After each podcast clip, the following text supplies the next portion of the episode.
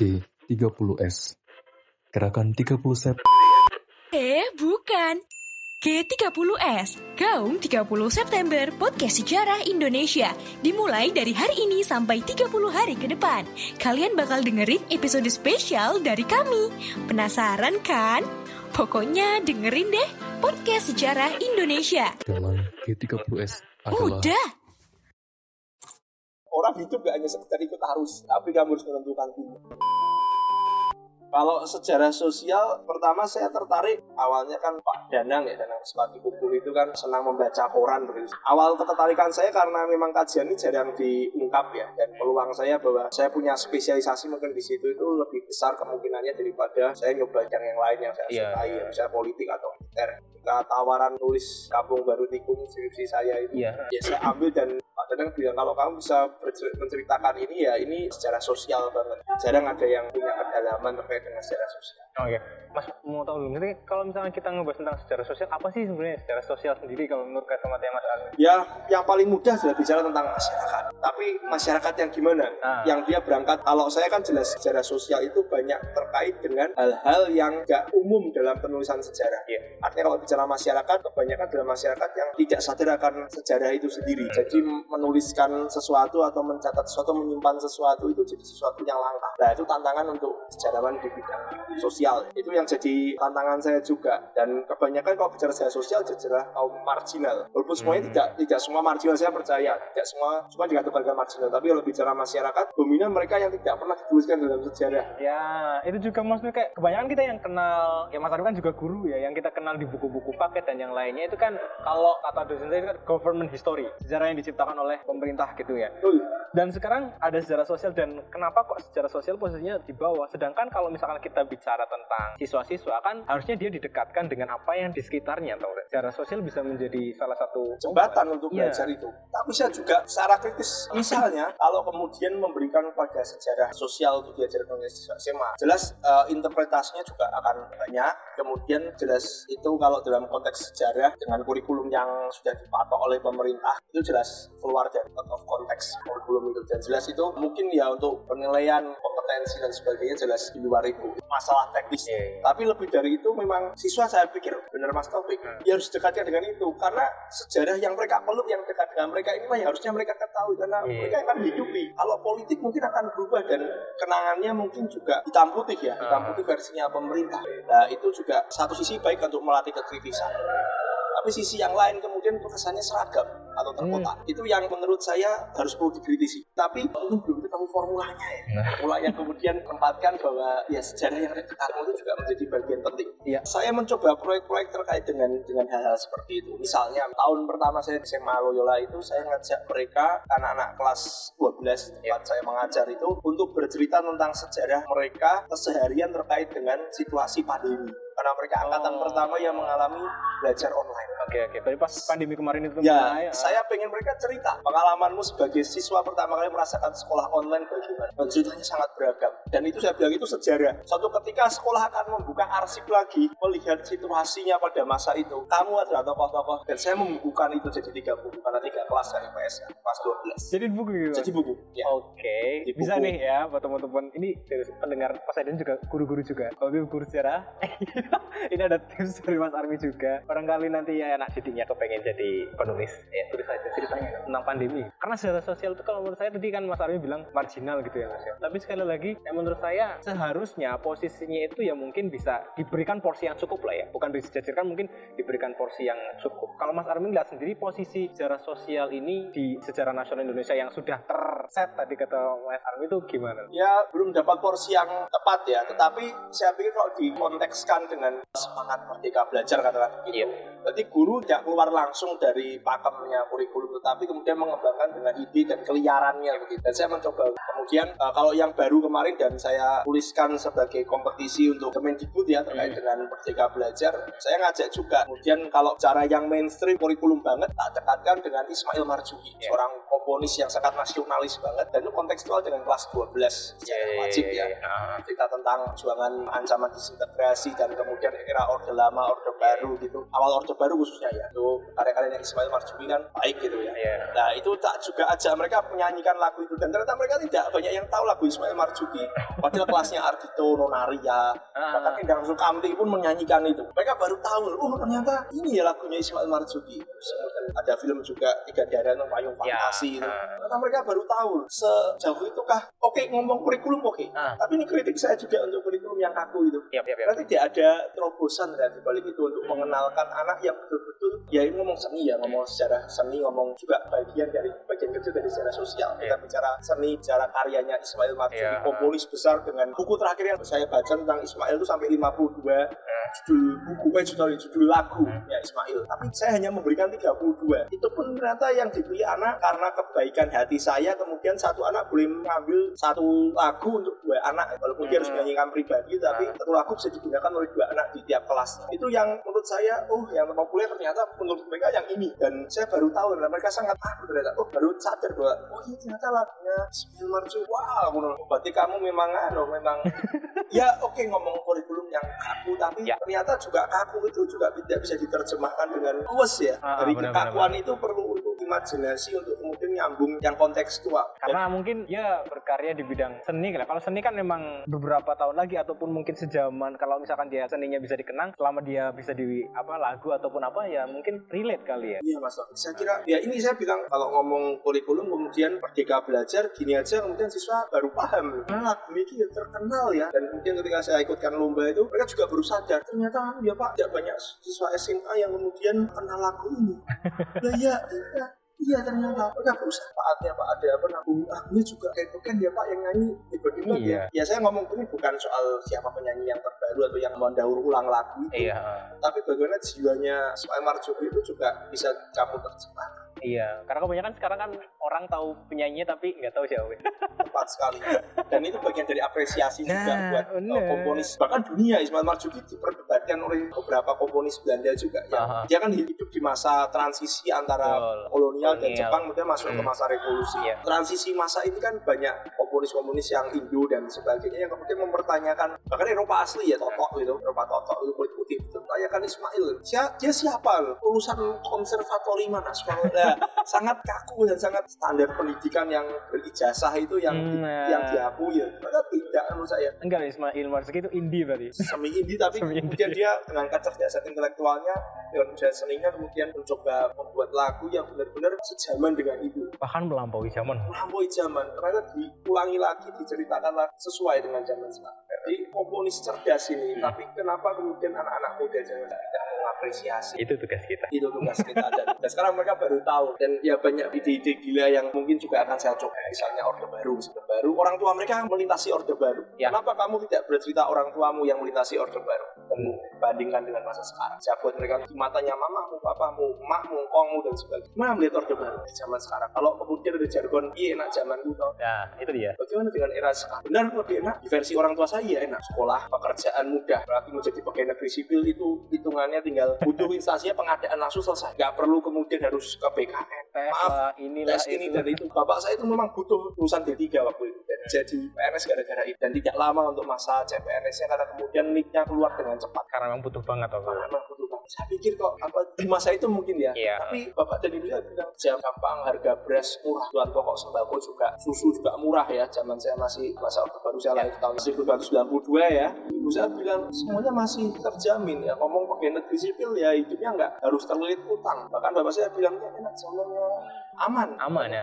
Amannya Pak Harto itu aman. Karena Begal nggak ada kemudian militer kan ya kan. Ya dan ternyata hidup dengan nuansa itu nggak nggak jelek-jelek amat itu. Iya. Bukan saya kemudian mendukung baru nggak, nggak. Ah, bukan nggak, eh, mungkin ada sisi-sisi yang kemudian ya itu baik dan semuanya kelam terkait dengan kesejahteraan. Saya kira itu cerita yang menarik dan jiwa zaman merindukan seorang pemimpin yang di masa jayanya gitu ya. Daerah jaya kejayaannya itu Iya. betul-betul menenteramkan. Iya tapi kan kalau buat anak-anak kita yang sekarang kan belum tahu dong. Berarti kayak penak zamanku zaman yang mana karena dia kan juga belum melewati eranya siapa-siapa dong berarti kayak gitu. Ya, ya dan saya kira kedalaman sejarah esensinya di sini. Ketika kemudian antikannya di mana? Ketika kita belajar sekarang kalau bicara materi kelas 12 ya, bukan saya ngajar kelas 12 10 tahun ini. Sama berarti kelas dulu saya. Tos dulu.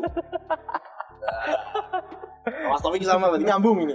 Bicara kelas 12 berarti bicara bahwa materinya itu sangat kalau yang secara wajib ya Nah, wajib. itu kan sangat Indonesia banget minat apalagi sangat kait dengan Indonesia dalam melihat dunia internasional ya Kelas 12 dimulai dari disintegrasi dong. integrasi kemudian bicara orde lama orde Yap. baru remeh dengan reformasi dan Reformasi. kerjasama kita dengan dunia internasional anak-anak zaman sekarang yang kelas 12 saya kira belajarnya adalah belajar bagaimana kemudian menumbuhkan nasionalisme itu standarnya seperti Ya. itu tapi lebih dari itu kalau bicara penunggalan seorang presiden di masa itu. Kita bisa belajar dari nilai-nilai kepemimpinan seorang Soekarno seorang Soeharto bagaimana kemudian B.J. Habibie, Abdurrahman Wahid sampai ke SBY dan menyentuh Jokowi sedikit ya Iya. mungkin akan dibahas sana bagaimana pergolakan seorang pemimpin negara kita, presiden kita dalam mengelola negara. Belajar sisi leadershipnya itu. Ah, iya, bagaimana iya, kemudian kalau pantikannya di era Orde Lama dan di bab satu integrasi itu kan kita bisa lihat bagaimana menangani sebuah perpecahan di dalam tubuh Iya. negara. Baru merdeka banyak banget. Nah itu juga bagaimana kemampuan berpikir historis dan leadershipnya seorang pemimpin itu diuji di sini. Kemudian yang lebih menggairahkan lagi menurut saya adalah bicara terkait dengan harga diri dan martabat kita sebagai bangsa. Dan satunya diberikan oleh Soekarno, Soekarno. dengan contoh-contoh bagaimana dia merebut Irian Barat di antara situasi perang dingin ya. Kaitannya juga dengan sejarah minat kan di antara pimpinan. Uni Soviet ke Amerika Serikat. Berani Indonesia waktu itu tuh. Ya, nyali ya Nyalinya. nyali dong. yang saya aku Iya. untuk SMA kelas 12 karena kenapa kamu butuh nyali karena setelah lagi kamu akan masuk ke jenjang perguruan tinggi Iya. kamu harus memilih nah siapa yang kemudian bernyali untuk memilih jalan yang mungkin orang tuamu tidak menyukai jurusan itu. Seperti saya pun juga orang nggak akan pernah mau melihat katakanlah Mas Taufik dan sejarah itu menjadi apa Ah. sejarah menjadi apa Iya. kaitannya dengan itu. Nah tinggal kamu punya nyali ya Pak Beda Ah, ya kan perkara nyali kan ini. Dan kemudian kalau bicara nyali ini dari seorang Soekarno saya bilang nyalinya luar biasa saya bilang Ya. itu kamu itulah seorang Soekarno karena Soekarno presiden pertama kita itu wah yang punya nyali. Ya Emang. orang hidup gak hanya sekedar ikut arus tapi kamu harus menentukan pilihan dan pilihan itu pahit juga ya karena ada disintegrasi kemudian harus ditinggalkan oleh Hatta Ah, iya. 1996 kan mengundurkan diri dengan diri. jalan yang menurut saya emosionalnya Hatta tapi saya bukan bicara emosionalnya Hatta ya Iya. tapi memang menurut saya Hatta itu seorang pahlawan nasional yang tahu batas ketika sudah tidak sesuai dengan prinsip dan sebagainya boleh mundur dengan gentle Tapi dia mundur kan juga setelah dia mundur tapi dia tetap ngasih masukan banyak kan ke Pak Karno. dan cara memberi masukannya itu sangat Elegan. elegan menurut saya itu yang susah Ah, ah, ah. gimana hati itu nggak baper saya bawa perasaan ya Ya itu dia. Biasanya kan kalau sekarang udah nggak cocok, terus nggak jadi wakilnya, terus malah gontok-gontok anak jadi oposisi. ya iya dan ternyata tidak Ah. lepas ya lepas sudah selesai dan mencari penghidupan yang lain Hmm. nah, ini kan di luar nalar kita siapa yang nggak mau jadi wapres orang nomor dua bisa melakukan apa pun kan Iya. bahkan proklamator Nah. pendiri bangsa datang bicara nah itu belajar belajar seorang tokoh-tokoh pemimpin yang menurut saya juga out of the box Yes. di luar itu dan nyali kemudian ya nyali juga betul Mhm. Nyata juga bernyali dia punya keluarga mantan wapres hidupnya di tengah kota Jakarta Ah. harus meninggalkan segala kemewahan ya tanpa sesuatu yang kemudian melekat sebagai kekayaannya dia Bahkan kan Pak Karno kan juga karena nyalinya itu kan sempat beberapa kali mau dicoba untuk dibom. bom bunuh diri Ya. kemudian di- ditembak jarak dekat dan sebagainya nah, ini belum kita bicara aku saling juga Ya. Kalau kita bicara patikannya di sejarah minat kita Sejarah bicara seorang siapa yang mau sekarang seperti aku saling bisa menguasai sembilan bahasa polyglot tapi malah bela Indonesia negara kiri negara yang nggak tahu ini merdeka dan selamatnya gimana.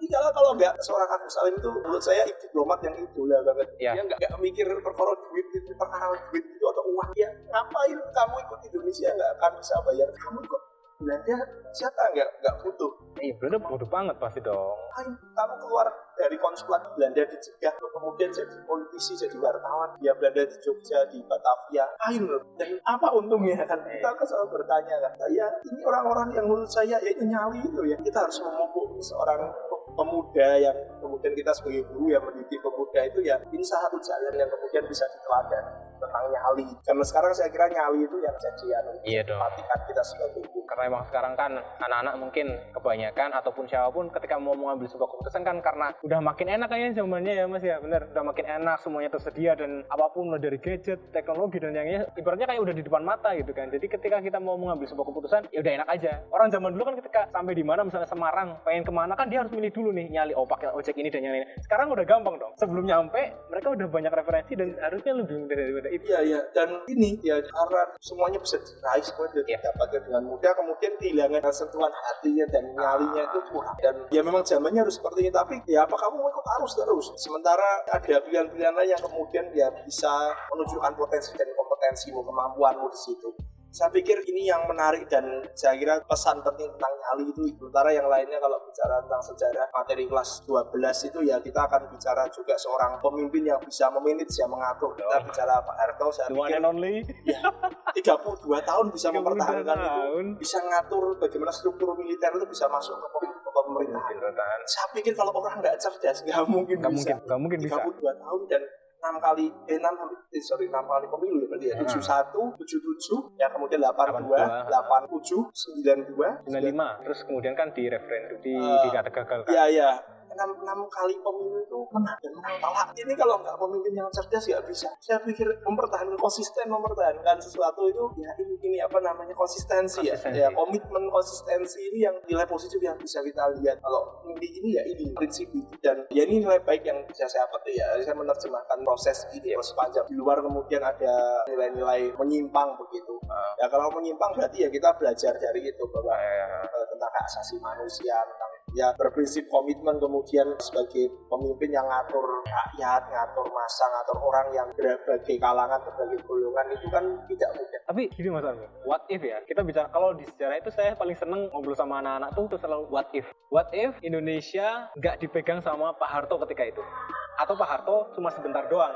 Kayak Pak Habibie misalkan. Apa yang terjadi karena kan berarti kan kita lagi bisa melihat manajerial seorang Soeharto ketika itu untuk gimana caranya mendudukkan masyarakat Indonesia anteng dulu gitu loh. Anteng dulu kita udah punya prinsip kita udah punya tujuan dan yang lainnya. Terlepas dari tadi Mas Armi bilang ada hal yang negatif dan yang lainnya kita bisa melihat sosok pemimpin tuh dari situ. Pak Karno kita belajar dari nyali tuh Pak Harto kita belajar tentang manajerial. Terlepas dari Ya. apa pun negatifnya dia dia adalah peletak dasar pembangunan Indonesia kan. Kan dia juga dapat penghargaan. FAO Ya.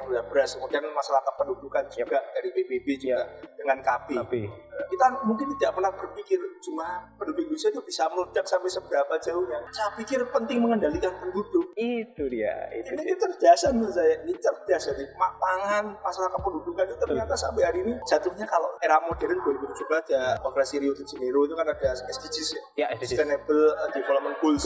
Kan jawab ternyata masalah kependudukan masalah pangan itu ya saya pikir ini pemimpin cerdas ini ya saya kemudian baru sadar ketika SDGs kenapa orang harus mempertahankan terkait dengan ketahanan pangan dan kependudukan karena menurut saya Pak Harto tuh bisa melihat coro wong Jawa ki. Titis melihat sebenarnya apa sih permasalahan ini? Kesejahteraan ya jadi masalah pangan dan kependudukan sebenarnya sudah melintasi zaman kan? Ya dan sukses. KB itu sukses. PBB mengakui itu ini sukses. Program KB itu terlepas dari pemaksaan dan sebagainya dengan oke menteri dan harus dua punya punya punya dua anak lebih Ya. baik dan sebagainya. Itu cara cerdas menurut saya. Kecerdasan seorang pemimpin melihat visioner ke depan ketahanan pangan. Kenapa kok harus revolusi hijau? Ya. kemudian kenapa harus panca usaha tani dan Hmm. eh, program-program yang mau diinisiasi oleh IPB ya terutama Ya, IPB yang jadi leading sektornya untuk pertanian dengan berbagai pengembangan. Kemudian program-program kesejahteraan lainnya ini penting ya. Yang visioner.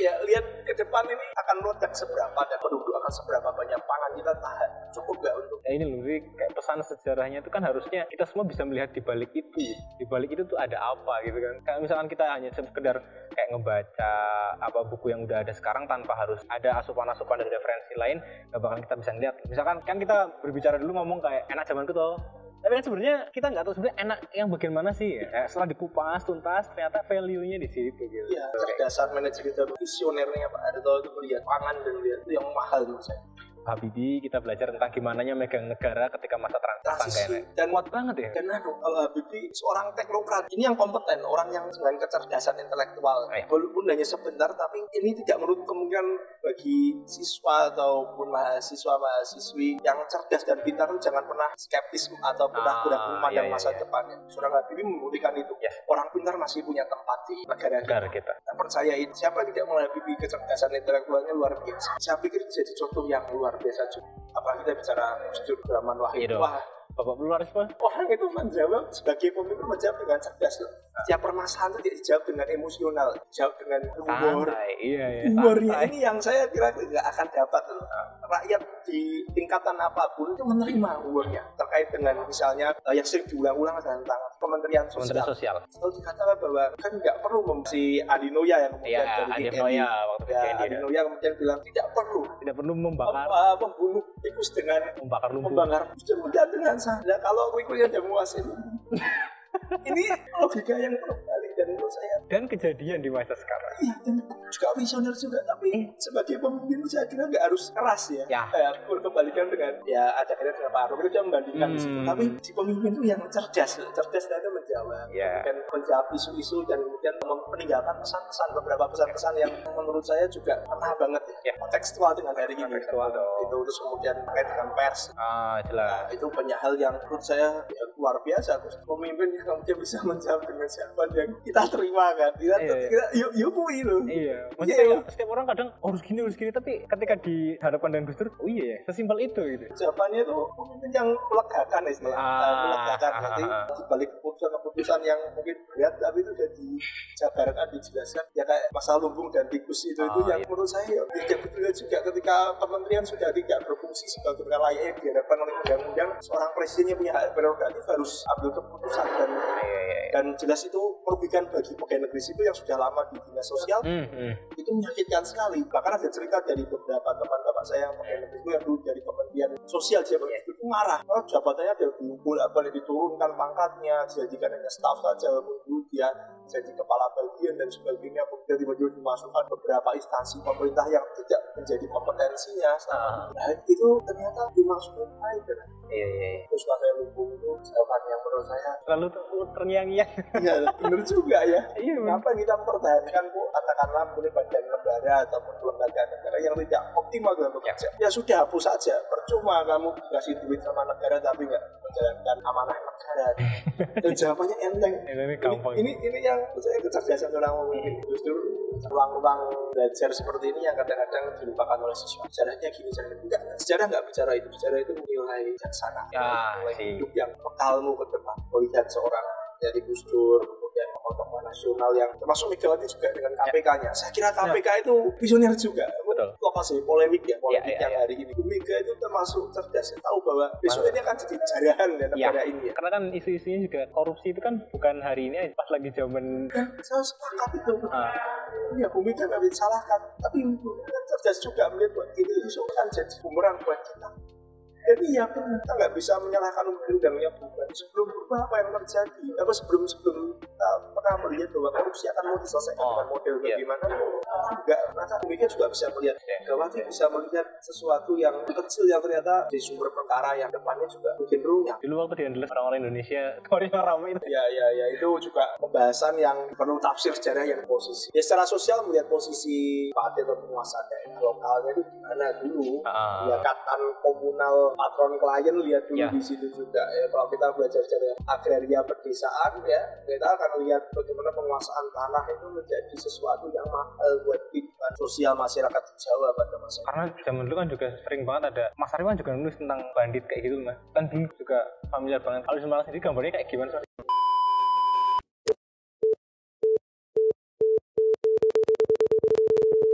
Terima kasih.